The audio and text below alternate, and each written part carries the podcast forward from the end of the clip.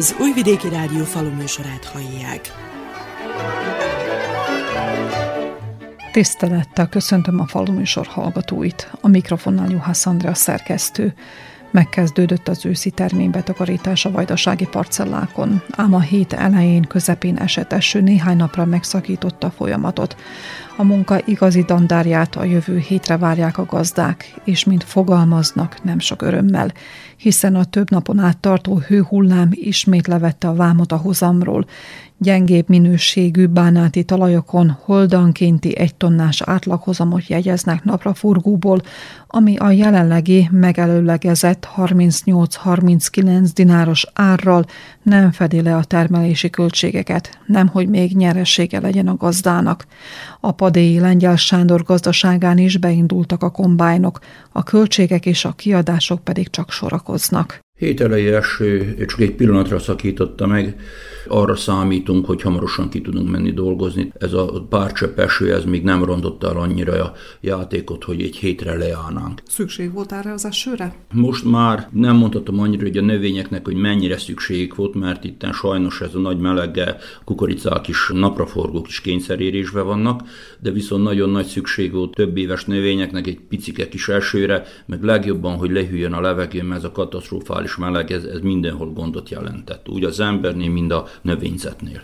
Hihetetlen, ami az idén történt, mert eh, mennyiségbe igen szép esőket kaptunk, két hőhullámmal járt, és ez, ez annyira megviselte a növényzetet, hogy az utolsó hőhullám, ami most egy hetet történt, teljesen beéreztelte a, úgy a napraforgót, úgy a kukoricát, a vegetációt megszakította 90%-ba. Kihat majd a hozam nagyságára is, és a minőségre is, mert aszalodott szemek lesznek, nem tudja úgy telenyomni a, a növény a magvakat, tehát a hektoliter gyenge lesz, bizonyos vesztességet könyvelhetünk el. Szerintem ez az utóbbi hőhullám egy 20-30% vesztességgel járt. Az öngazdaságán megkezdődött az őszi terménybetakarítás? Elkezdtük a napraforgót, kicsit késtünk a kombáj elkészítésével, mert nem mutatta a növényzet, hogy kritikus a helyzet, de ez a, a heti hőhullám úgy betette az ajtót, hogy hirtelen egyvű beértek,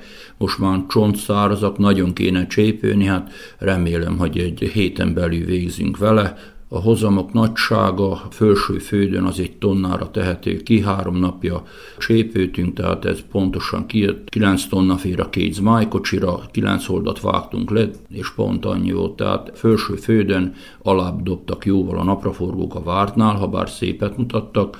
Egyedül van egy kis reményünk a rétegbe, ami egy árnyalatta szöbbet, többet mutat, meg még nincs annyira, annyira beérve, tehát még ződesek a táblák, szerintem hétvégére lesz alkalmas a betakarításra. Mekkora beruházást igényelt ez az egy tonnás hozam? A beruházásnak a nagyságát lefedi, nincs beleszámítva az amortizáció, mert sajnos az utóbbi időben mink az amortizáción élünk, mert nem választunk ki semmit. Ha van pénz, veszünk valamit, ha nincs pénz, akkor hallgatunk. Dízelüzemanyag, vegyszerek, esetleg talán még a kombályozásnál is, mivel sajátomat csinálom, csak a naftát számolom, nem a, a tényleges árat, és akkor ez így talán az egy tonna lefedi, de ezzel az árral nem tudunk újraindulni. Rengeteg sallam kiadás van, amit, amit nem tudunk fedni. Ez az egy tonna, ezzel az árral, ez nagyon kevés, sőt, még ahogy érdeklődöm, még azt mondják a, gabonak, a gabonárak még csökkennek, az újratermelési anyagokat nem fedi a, a, egy gabona fajtának, hibridnek a zára, akkor nem is kéne termelni.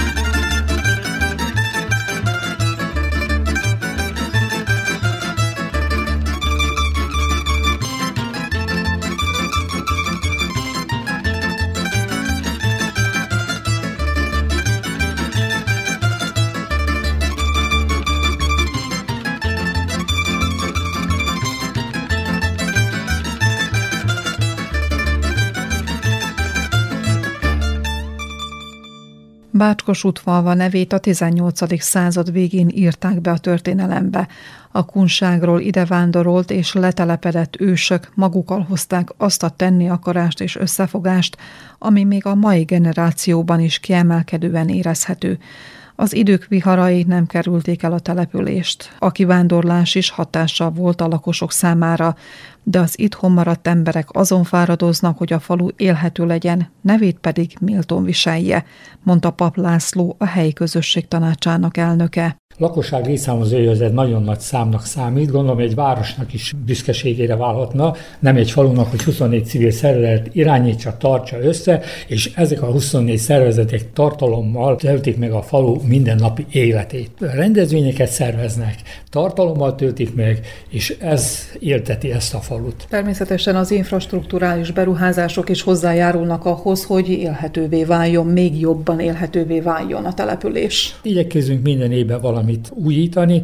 Így volt az az idén is. Két utcát aszfaltoztunk, négy nap alatt elkészült az aszfaltozás, két parkolóval bővítettük az iskolánál a központban levő parkolók, amelyek nem csak hogy szebbé tették, de kellemesebbé tették a kinézetet, minden rendezettebb a falu.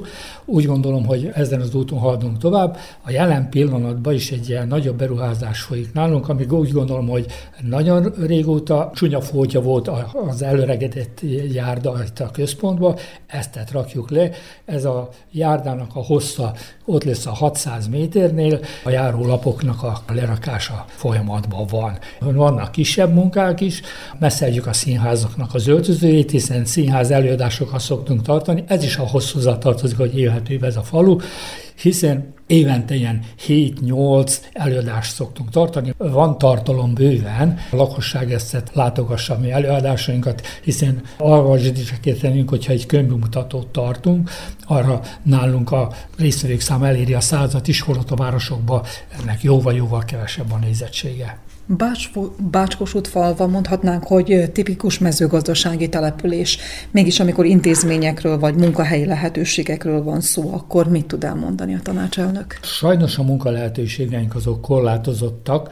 Van egy új cég, aki fog jön ide kell neki 20-25 munkás. Valamikor itt 8 olyan nagy vállalkozás volt, amiből a Szila láncgyár maradt meg. Problémás, hogy munkahelyeket nem tudunk biztosítani, mert az a régi rendszerben levő magánosítás által tönkrementek ezek a vállalatok, volt itt asztalos üzemtől kezdve, és maga, maga a mezőgazdasági vállalkozás is olyan szempontból tönkrement, hogy a valamikori mezőgazdasági kombinát 450 dolgozót foglalkoztatott, ma pedig 65-öt. Hát ez nekünk egy nagy probléma a lakosság egy része szabadkaipar központban talál munkát, vagy Topolyán, tehát itt azért utazásról van szó. Mai fiataloknak egy jó része külföldön keres megélhetést. Azért ezt hozzá kell fűzni, hogy ez azért sújtsa a falut. És így, így veszít a falu a lakosságába is, de hát ez egy általános jelenség. 6000-6500 lakosa volt a falunak, a jelen pillanatban pedig 4000 lakosa van az utolsó népszámlás, tehát a tavalyi népszámlás adati alapján az, aki most középiskolát befejezve egy egyetemet, az általában ugye külföldön keresi a megélhetését. Ennek ellenére mink ösztöndíjat biztosítunk az első éves egyetemistáknak. Az átlag létszámok, akik egyetemre járnak innen, azok 12-14, ezek közül nem teszünk különbséget, hogy Magyarországon tanul vagy Szerbiába, de a legtöbbiek 90%-ban nem itt keresi aztán a munkahelyet. Jellemző-e a falura a magánvállalkozások alapítása, a kis családi vállalkozások, akár legyen mezőgazdasági, vagy pedig ipari vállalkozás? Az, az jellemkező, az, az a szép számban szaporodóak, igen, úgy mondanám, hogy nem csak a mezőgazdaság területén érvényes, hanem minden ágazatra. Van itt asztalos üzemtől kezdve a fényfeldolgozó családok vannak itt, ami még érdekes, hogy vannak méhészek, akik a falu lakosságát el, mondjuk ellátják.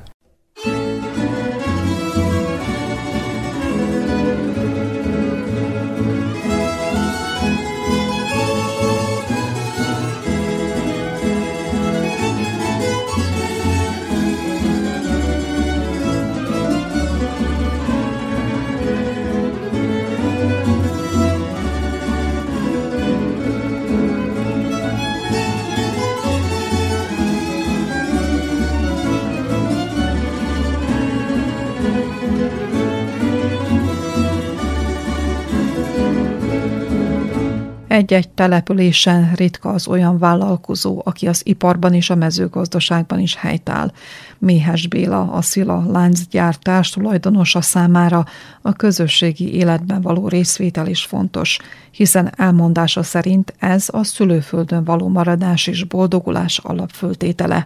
Megpróbálok mindent megtenni annak érdekében, hogy ne csak a saját családom körében, hanem minél több fiatal, minél több bácskosútfalvi maradjon, hite, eh, hangzott el az, hogy azért sokan elvándorolnak, és ezért is vállalok olyan jellegű egyéb tevékenységet, mint ami a magánvállalkozónak szigorúan beletartozna a vállalkozói körébe, hanem sok minden olyan tevékenységet, amivel úgy gondolom, hogy élhetőbbé és, és szebbé lehet tenni, a, tenni ezt a falut azok a valamikori állam, ahol 200-250 munkáját biztosított egy vállalkozás, ez már nem létezik, de szinte ez nagyon kevés helyen létezik itt Vajdaságban, sőt a világon is. Vagy vannak a nagyon nagy vállalatok, vagy vannak a kisebb vállalkozásoknak nevezhető. Bácskos útfalván is azért léteznek ez a 20 és 50-60 fős közötti vállalkozások több.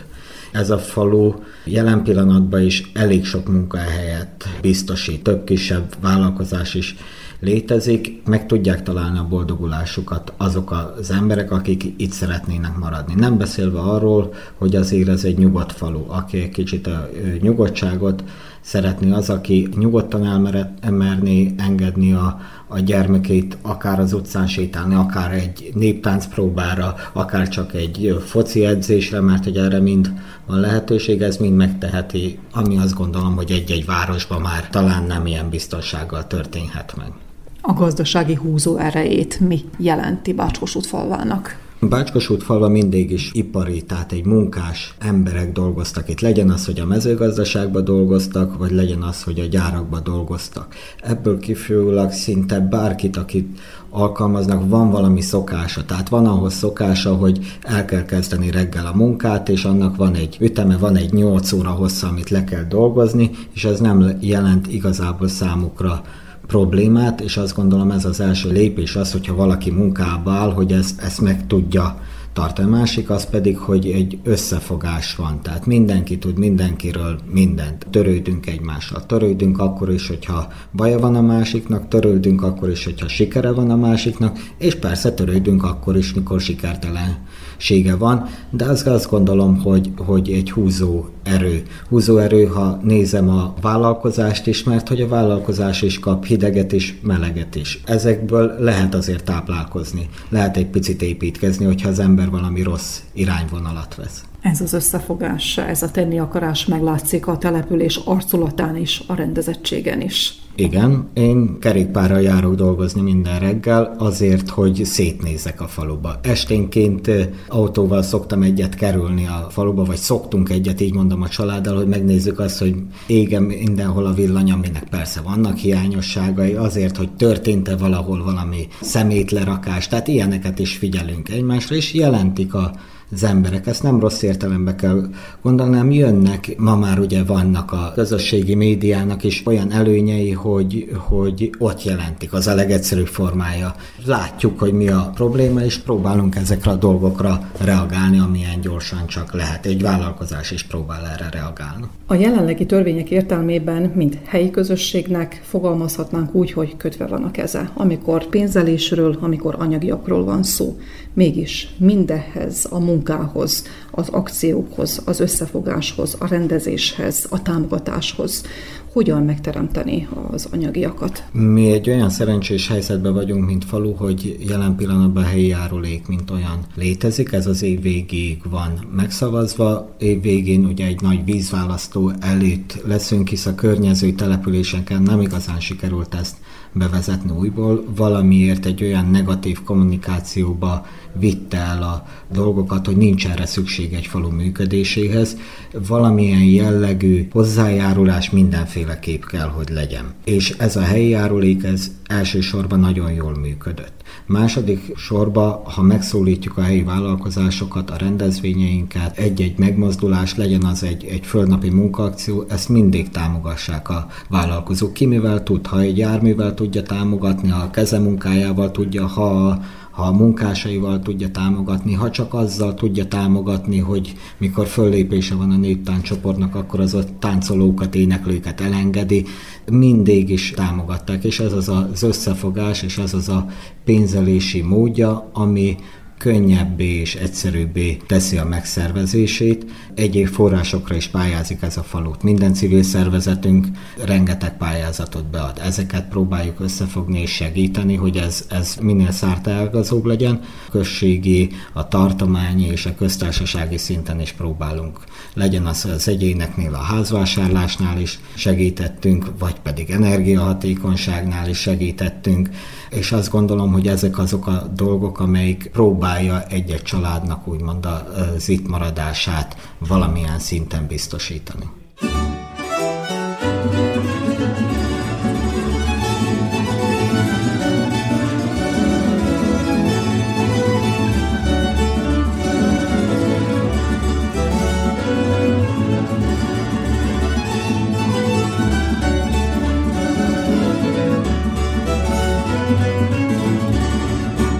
A mezőgazdasági termelőket a Tóth Pál Kft. tulajdonosa Tóth Pál Tamás tartja össze, mind a termelésszervezésben, mind úgy, mint a gazdakör elnöke.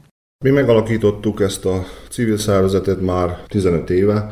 Én úgy látom, hogy ezekben a szervezésekben, amik történnek nálunk, téli előadások, szervezünk arató ünnepségeket, hogy egy kicsit összehozzuk a falu lakosságát és a mezőgazdasági termelőket községen kívülről is jelentkeznek termelők az előadásaink sorozatunkra, meg a, a Zarata ünnepség az pedig mindig eh, boldogul szokott elmúlni. Maga a gazdakörnek milyen szerepe van a településen, a gazdák körében? Mennyire tartják fontosnak a csoportosulást? Nagyon fontosnak tartom, én is személy szerint, de úgy látom, hogy a falu lakosai is azért, mert a falu gazdászunk nagyon sokat segít az idősebb termelőknek, mivel megjelentek ezek a az új törvények, a papírológiát, és az idősebb gazdák ezt már jelen pillanatban okostelefon nem is tudják ezeket saját maguk elvégezni, a falugazdászunk az mindent elrendez az idősebb gazdáknak, mivel ők saját maguk nem is tudnák ezt elintézni, hogy ezt a kis támogatást is megkapják. Ez nagyon nagy segítséget jelent az idősebb és a fiatal gazdáknak is. A gazdakőr az, az összes papírológiát, ami a gazdakőrön belül kérnek, azt mindent a gazdakőr elrendez a termelők felé. Az idősebbeknek is, és a fiatalabbak is. A, nem muszáj, tag legyen, mi nem csináltunk ilyen problémát, hogyha nem is tag a gazdakörbe, a kívülálló személyeknek is mindent elrendezünk, amire szükségük van. Bácskos falva ipara erős, de ugyanúgy a mezőgazdasága is. Ön is így látja? Mi a Telecskai dombokon vagyunk, csapadék függvényéhez tartozunk. 7000 hektár van a K.O. Moravicába, ebből 4500 hektár van a termelő kezében, de az a legnagyobb probléma, hogy évről évre úgy látom, hogy nagyon szegényednek le a gazdák. A tavalyi szárazság kihatással volt rá az idei terményárak, ez akkor a kihatással van, hogy jelen pillanatban nem tudják lefödni a költségeket, amit a tavalyibe befektettek, mert a repróanyagok az égbe szökkentek, az idejében pedig a merkantilnek az ára, ugyanúgy a gabona vagy az olajnövényeknek az ára a világpiacon is és Szerbiában is leesett. Maguz ára például tavaly 100 eh, dinár volt, akkor egy hektára kivetítve, hogyha 20 ezer dinárba került a vetőmag, a merkantil felvásárlása pedig 20 dinár, akkor azt jelenti, hogy egy tonna merkantil buzát kell adni egy hektár vetőmagért. Ezt jelen pillanatban a gazdák nem tudják bezárni a költségvetéseket. Mely mezőgazdasági ág dominál itt a településen? Nálunk főleg a növénytermesztés dominál, a jószágtenyésztés jóformán eh, körülbelül nullára csökkent. Valamikor nagy jószágtenyésztő volt falun belül, meg volt szervezve ugyanúgy a, a szolgáltatásos izlalás, bikahizlalás. Jelen pillanatban egy, hogy nincs is stabil. Egyik nap 500 dinára malac, másik nap 300 dinára malac. Tanástalanok a termelők. Lenne itt rá igény, csinálnák az emberek. Csak nem lássák azt, hogy van befekteték 100 dinárt, holnap meg nem kapok vissza csak 20 dinárt. Sajnos ezek a gondok mind rányomják a bélyeget a gazdálkodásra, a beruházásokra, a fejlesztési lehetőségekre. De most egy pillanat erejéig tekintsünk el az imént felsorolt gondoktól, és az elmúlt 10-15 év távlatából megfigyelve, szemlélve a mezőgazdaságot, a falu fejlődését, tapasztalható-e esetleg gépújítás, fejlesztés, fejlődés, a precíziós gazdálkodás a fiatalabb gazdák körében mennyire fektetnek hangsúlyt az újításokra, a versenyképességre? Visszamenőleg én már 25 éve foglalkozok mezőgazdasággal, ugyanúgy termeléssel, mint gabonafölvásárlással. Azt látom a termelőkön, hogy igenis nyitottak az újdonságokra. A gépvásárlásban a Prosperitáti Alapítvány nagyon sokat segített a faluba. Itt jelen pillanatban itt a legnagyobb beruházások a Prosperitáti Alapítványon köröztül történtek.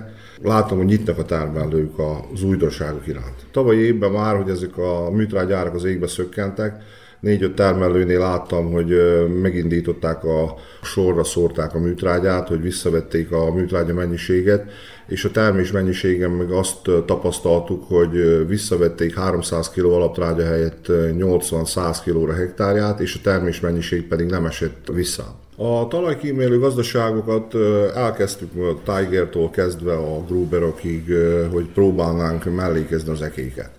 De az idei év az egy olyan tapasztalatot mutatott, hogy ha még nem fordítsuk meg a az ekével a talajt, az egerek megeszik a termést. És én azt hiszem, hogy a redukált művelést az idén abszolút el kell felejteni, mert ha még nem fordítsuk az egérfészkeket, akkor mi hiába vessük az árpát, vagy a buzát, vagy a repcét, azt mindent meg fognak enni. Ön, mint cégvezető és a gazdakör elnöke, hogyan látja az agrárium helyzetét, a jövőjét, nem csak itt a településen, hanem szélesebb tartományunkban, esetleg országunkban? Jelen pillanatban ez a helyzet a gabonárak és az olajnövények áraival kapcsolatban nagyon-nagyon nagy probléma van, nem csak Moravicán, Vajdaságban, Szerbiában, hanem az egész világon. Most is a műtrágyárak kezdenek az égbe szökkenni, a gabonárak pedig stagnálnak, nem hogy stagnál, hanem még most is látom, hogy az egész világon esik a gabonára és nem tudjuk mihoz kötni. A tavalyi gabonából is még jelentős mennyiségű buza, kukorica a raktárakban van, és nem tudjuk értékesíteni. A logisztikában a legnagyobb probléma,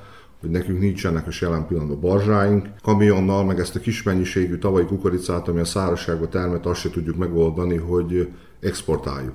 Szerbián belül ez a kis mennyiségű is nagy mennyiség, hogy ekkor mennyiség nincs szüksége a Szerbiának. Ha mi nálunk nincs kivitel, akkor ára sincs. De jelen pillanatban az Európai Unióban is az árak esésben vannak, és egyre nagyobb a probléma, amit én látok a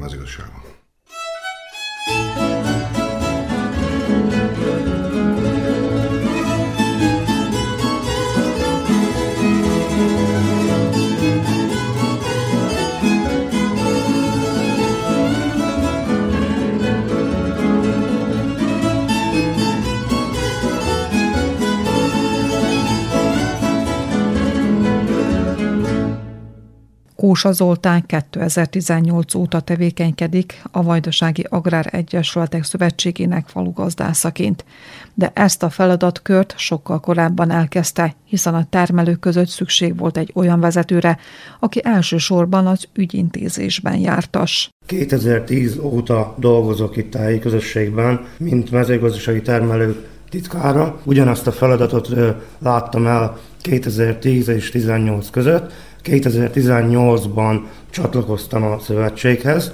Az elmúlt évek másképp néztek ki, mint a 2023-as év. Az elmúlt években az iroda minden munkanapon dolgozott, annyi plusz tevékenységgel, hogy a gazdaságok felújítása, támogatások érvényezése papír alapon történt majd miután ugye kitöltöttük a formanyomtatványokat, én mindig hetente kétszer-háromszor azt a topolyai kincstárba leadtam, a originál másodpéldányt haza tudtam hozni, bizonyítani tudtam a termelőknek, hogy elvégeztem a feladatomat, és a céljába ért a formanyomtatvány. 2023-ban még fontosabbá vált az irodának a, a létfontossága, működése, mivel megjelent az E-Agrár platform, ahol a mezőgazdasági termelők a gazdaság felújítását, támogatások igénylését végzik. Ugye az E-Agrár össze van kötve az E-Upravával, ez a kettő platform, úgy mondom, egészítik ki egymást, ahol tudjuk végezni a gazdáknak a dolgait, tehát többet a kincstár, trezor nem foglalkozik mezőgazdasági termelők papír ügyintézésével napokban is jelent meg pályázat, tartományban kapcsolható eszközökre, ugye szeptember 7-ig lehet beadni, azt is úgy szintén már most nem postai úton küldjük borítékba, hanem ide az Elhagrár platformra töltsük föl a kellő dokumentumokat a kellő helyre. Fiatalabbak, vagy pedig középkorú, vagy idősebb gazdálkodók veszik igénybe jobban az iroda segítségét? Ez ö, vegyes, szóval mindenki, aki mezőgazdasággal foglalkozik, fiataltól idősebbig. Ugye, amikor ez tavasztal megindult ez a e-agrár program, platform, akkor nagyon szűkös volt a határidő. Mindig tolták ki a határidőt, és nagyon sok munka volt. Szerveztem különböző ilyen kis előadásokat, akkor akik ügyesebbek, fiatalabbak, van otthon számítógépe, azok meg tudták csinálni, annyival könnyítették az én munkámat. Nem csak Moravicáról, Bácskosútfalváról jönnek és veszik igénybe az irodát, Pacséről, Szokolacról, Rogaticáról, ez a három-négy településről fogadom az ügyfeleket. Valójában a digitális írás tudás az mai világban nagyon nagy szót jelent. Ebben tud segíteni az idősebb gazdálkodóknak? Úgy tudok segíteni, hogy, hogy leültetem magam mellé őket, így szoktam mondani, és akkor én megcsinálom helyettük, ők figyelnek, ellenőriznek engem, hogy a munka teljes mértékben végéig tud menni. Ugye beszéltünk róla, hogy az e kétféleképpen lehet belépni, lehet belépni, az idősebbeknek, mindenkinek azt javasoltam, hogy készítsen csippes igazolványt, és a szertifikáttal léptünk be, a fiatalabbjai pedig ugye telefonos applikáción keresztül. Most még újdonság, amit el tudok mondani, a Vode Vojvodina a vízecsapolás egyenlegét is most már meg tudjuk az EU Preván keresztül nézni, tehát a napi állást, ha bejön egy termelő, akkor meg tudom neki nézni, mennyivel tartozik, tartozik-e, illetve a befizetőt ki tudom nyomtatni. Az iménti beszélgető társak elmondták, hogy Bácskos útfalván nagyon sok civil szervezet van, amelyek azokat az embereket ölelik föl, akik közösséget építenek, összefognak, és fejlesztik a falut, törődnek azzal, hogy élhetővé váljon a falu a falugazdász is bekapcsolódik ezekbe az akciókba. Tehát azon kívül, hogy az ügyintézést vállalja, melyek még azok a mozzanatok, teendők, amelyekkel meg tudja mozgatni az embereket?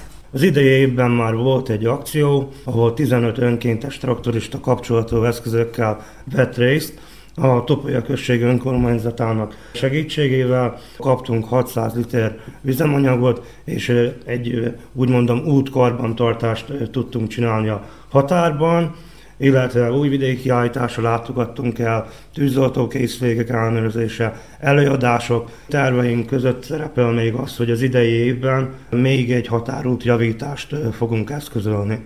Észrevették, hogy csak egymásra tudunk számítani, és fontosnak tartsák, főleg az ilyen kisebb akciókat, összejöveteleket, mert rájöttünk, hogy egymás nélkül nem boldogulunk. Erre tényleg jó példa Moravicán a sok ö, aktív civil szervezet.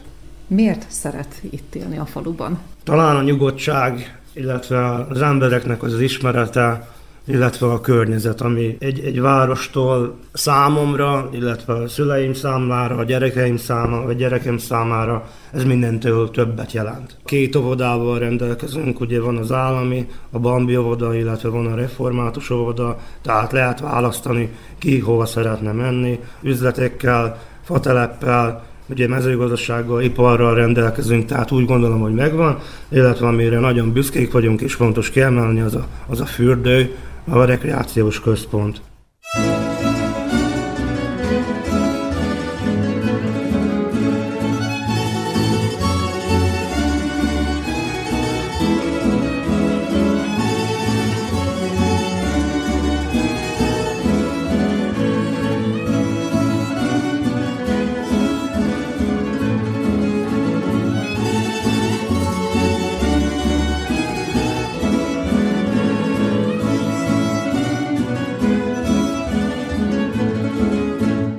Mint korábban elhangzott, a Bácskosút falvi lakosok összefogásukról és tenni akarásukról ismertek. Az Adi Endre Művelődési Központ a kulturális élet gerincét jelképezi, hiszen az egész éven át egymást követő programok és rendezvények a falu apraját nagyját összefogják, mondta Timár Gabriella elnök. Majdnem, hogy megfeleződött a falu. Az újabb népszámlálási adatok ezt mutatják aminek mi külön örülünk, még mindig tudunk bevonzani embereket a faluból, akik szívesen részt vesznek népművészet terén található kreatív dolgokban, Gyerekek vannak három csoporttal, körülbelül 90-en. A kicsi csoport ugye 40 fővel, azok mindig ilyen nagy létlágszámúak, és aztán sajnos fogyóban vannak, ahogy növekednek. Mindig próbálunk utánpótlást biztosítani, pont azért, hogy meglegyen a folytonossága a néptáncoktatásnak. Bekapcsolódtunk a Nemzeti Művelődési Intézet szakkörprogramjába. Most már harmadik alkalommal kapcsolódunk be. Legelőször ugye próba volt, egy hímző szakkört indítottunk, aztán a második évben már három szakkörünk volt, gyöngyfűzés, quilling és mézes kalács szakkör, és most ősszel öt szakkörrel fogunk indulni. Ehhez a háromhoz párosulni fog még gyertyaöntő és tojásfestő is. A szakkör a közösség építésről szól elsősorban, az a szakmai videó, amivel rendelkezünk, a Művöldés Intézet jóvoltából ad a munkának egy olyan minőséget, amivel azt hiszem, hogy megállják a helyüket aztán a későbbiekben is, azok, akik kézművességgel szeretnének foglalkozni, illetve van nekik lehetőség arra, hogy valahonnan meginduljanak, és hogy tudjanak egy úton járni, ha szeretnének ebben fejlődni. Ezt a fejlődést, ezt az értéket mi sem bizonyítja jobban, hogy a különböző bemutatókon, a különböző versenyeken, a pályázatversenyeken eredményekkel is tértek haza Bácskos falviak. A kézi munkaszakkör, mint olyan dolgozik a szakkörprogramon kívül is. Akik a szakkörprogramba bekapcsoltak, vagy már megelőzően is működtek, vagy azóta működnek. Kifejezték a szándékukat a résztvevők, hogy ők szeretnének tovább is dolgozni. Tehát úgy gondolom, hogy a kézművességet elég jó föl tudtuk turbózni itt most a faluban. Van még erre elképzelés, ugyanis ebben be tudunk vonzani még plusz embereket a, a művelődési központ munkájába, illetve ennek a falunak a közösségi munkájába, hiszen ezek új emberek, akik jönnek csoportot vezetni, hiszen ő már otthon foglalkozott hasonlóval, és nyilván eljutott már egy szintre, akár autodidakta módon, de itt uh, tud ő is egy pluszot kapni, illetve ő tud tudást átadni. Tavaszi zsongás kiállítások alkalmával, ugye azok is évek óta vannak már már megrendezve itt március közepén. Látszik az a fejlődés a kézművesség terén, mindenki a saját szintjét próbálta előrébb vinni igazából, de a csoportos munkák is, illetve mindig megjelenik valami új, tehát mindenképpen valami fejlődési mutatója van ennek a kézművességnek régi szakmák is, de új technikák is. Tehát ez ilyen, tényleg ilyen tavaszi zsongás az a kiállítás, mert pont ez a sokszínűsége adja a szépségét neki és az érdekességét. De ezen kívül a hímzők például díjakat hoznak sokat. Látszik rajta azt, hogy elindult a hímző szakkör is egy olyan úton, ami már a hiteles népi motivumokat dolgozza föl. Ez is évekbe tellett, de próbáltuk ezt az utat, és lehet ezen az úton járni, és ezen az úton is kell járni, úgy gondolom. Nem azért, mert más nem lehet csinálni, csak mindennek legyen meg a helye. Részt veszünk Magyarországon táborokba, ahol értékmentő tevékenység folyik, ahol mintatervezést tanulhatnak. Ugyanilyen tábort próbálunk aztán itt nálunk megvalósítani, mert nyilván azokban a táborokban korlátozott számba tudnak emberek részt venni, de itt már nagyobb számba ők is tudnak, akik esetleg oda nem jutottak el és ezt nagyon fontosnak tartsuk, hiszen ez visz azon az úton, amit az előbb említettem, hogy a népművészeti telessége megmaradjon. Van Magyarországról olyan segítőnk, aki néprajzkutató, és ez megint nagyon-nagyon sokat jelent a mi számunkra nem szabad elfelejteni azt sem, hogy Bácskos útfalva azon települések közé tartozik, amely a vajdasági értéktárba is helyet kapott. Így van, tehát az első között alapítottam itt meg a települési értéktárat, hiszen az utolsó pillanatok voltak már így is ahhoz, hogy megmentsük az értékeinket. Tehát mi már csak a 900-as évek elejéből lévő dolgokat tudtuk menteni, hiszen azokat tudtuk fellelni. A régebbi dolgok már nagyon sok esetben az enyészeté lettek. Kevés dolog van, ami a 800-as évek végéről maradt meg. Ennek köszönhetően jött létre egy helytörténeti gyűjtemény, ami bővül azóta is,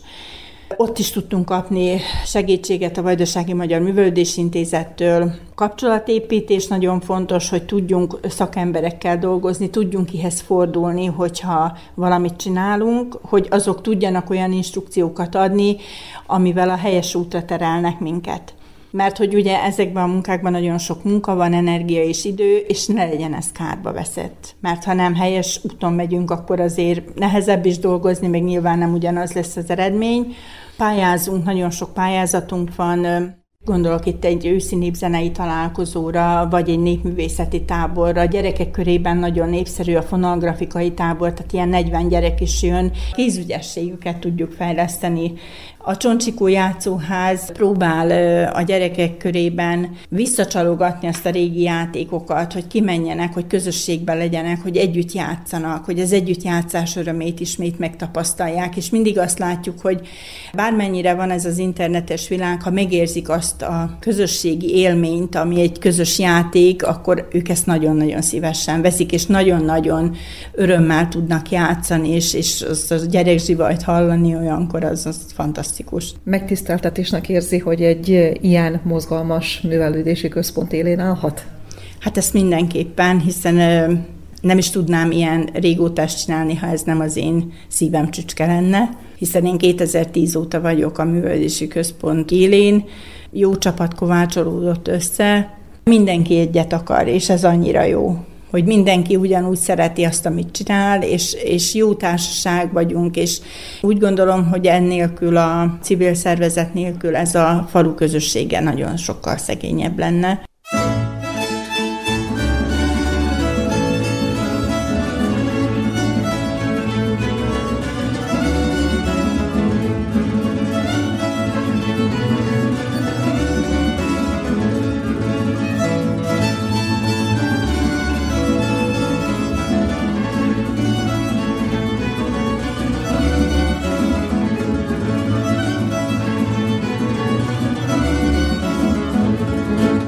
Az iskola egy kis településen kihagyhatatlan a közösség formáló programokból és a gyerekek életre való felkészítéséből, vallotta Crönkovics Gábor, a helyi Idős Gyula általános iskola igazgatója falunak az egyik alappillére, meg a jövőnek is az alappillére az iskola, ugye oda járnak a gyerekeink, és nem mellékes, hogy hova járnak, és milyen épületbe, és kik tanítják, és hogyan ezeket a gyerekeket, mert ezektől várjuk, hogy tovább éljen a falu, és tovább vigyék azt az örökséget, azt a kultúrát, amit mi itt őrzünk a településen belül ehhez a dologhoz rakjuk mi oda magunkat az iskolába, és nyilván én is, mint iskolaigazgató. Ezt a szerepet vállaltam fel tíz évvel ezelőtt, mikor elvállaltam ezt a szerepkört, hogy ezt az intézményt így vezetem folyamatosan azóta azért igyekszünk megtartani a hagyományokat. Én az mellett törtem láncsát, hogy a hagyományt meg kell tartani.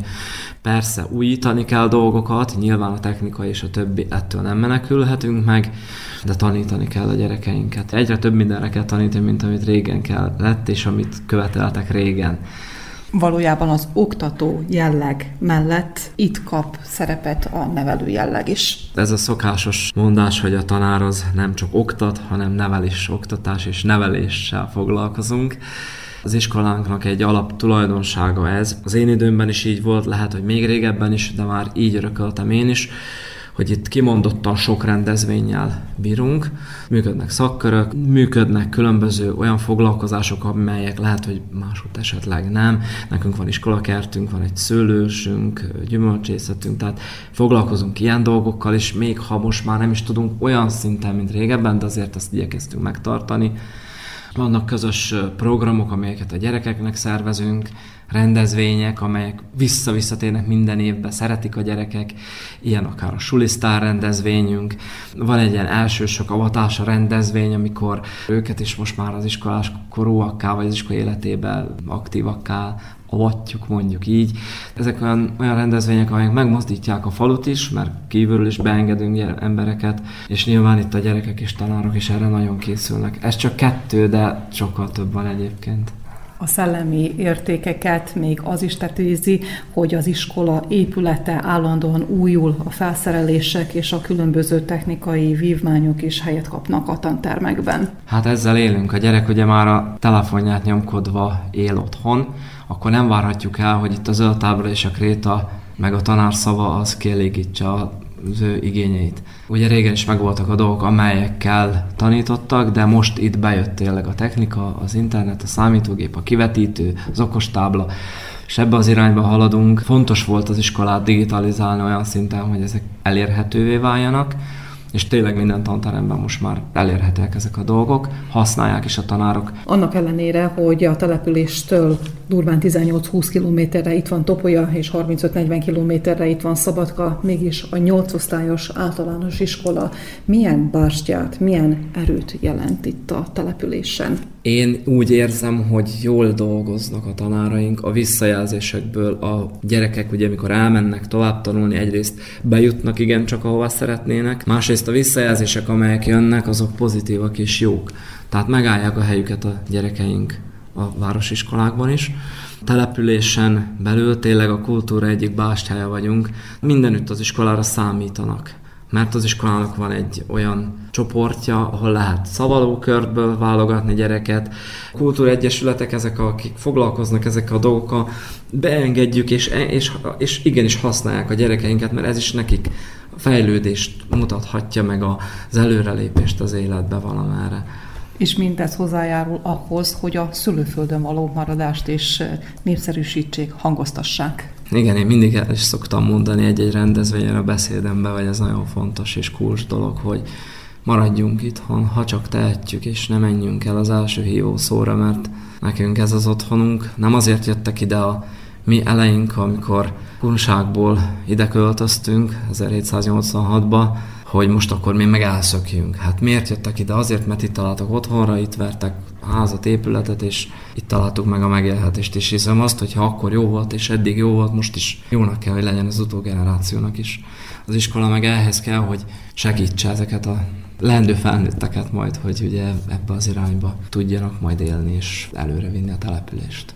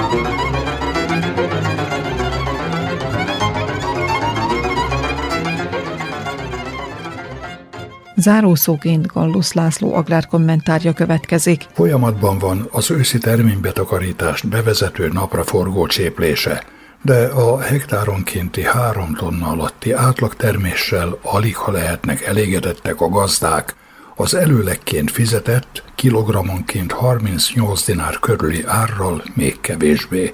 Tavaly hosszadalmas alkudozás után sikerült ugyan 72 dinár körüli árat kikényszeríteniük, amit az idén megfeleztek a feldolgozók és a kereskedők.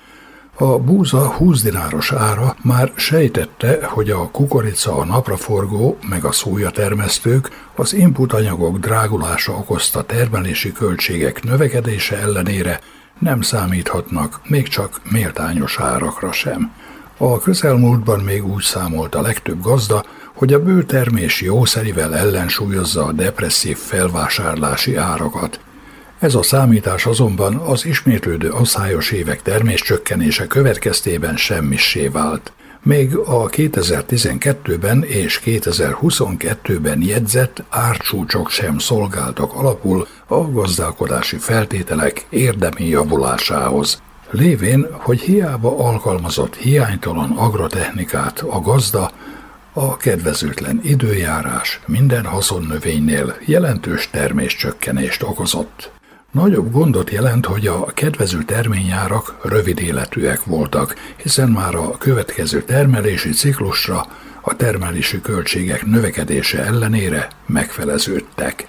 Annak ellenére, hogy az idén az aratás idején még ígéretesek voltak a tavaszi vetésű haszonnövények, a koranyári esőzések megszüntével és a hőség beköszöntével, amikor pedig a kukorica virágzásának és megporzásának fenofázisában a növénynek mérsékelt hőmérsékletre és a levegő magas páratartalmára lenne szüksége, már sejlett, hogy az idén is elmaradnak a rekordtermések, és ezt a becslést a napraforgó hozama meg is erősítette.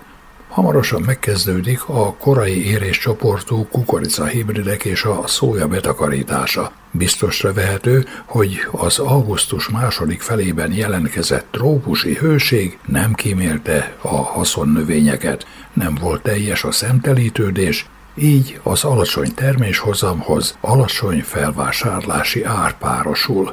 A felhalmozódott, vagy mondjuk inkább beszorult raktárkészletek is hatással vannak a terményárak alakulására, így az ókukorica 17 dináros, meg a szója 55 dinár körüli tőzsdei értéke alig ha nevezhető reményt keltőnek. Elgondolkodtató az új gazdasági év küszöbén, ami a káposztarepce vetésével kezdetét is vette, hogy az új termelési ciklus végén milyen jövedelemre számíthat a gazda, amikor az idei termés értékét sem tudja. Vagy ennek a kérdésnek a megoldása nem tartozik az agrártárca hatáskörébe.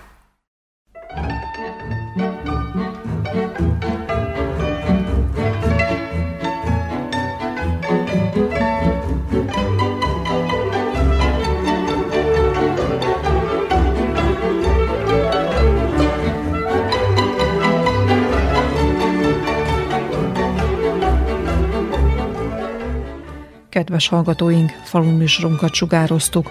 A munkatársak és Dalibor Vidovics hangfelvevő nevében is elköszön önöktől a szerkesztő Juhász Andrea.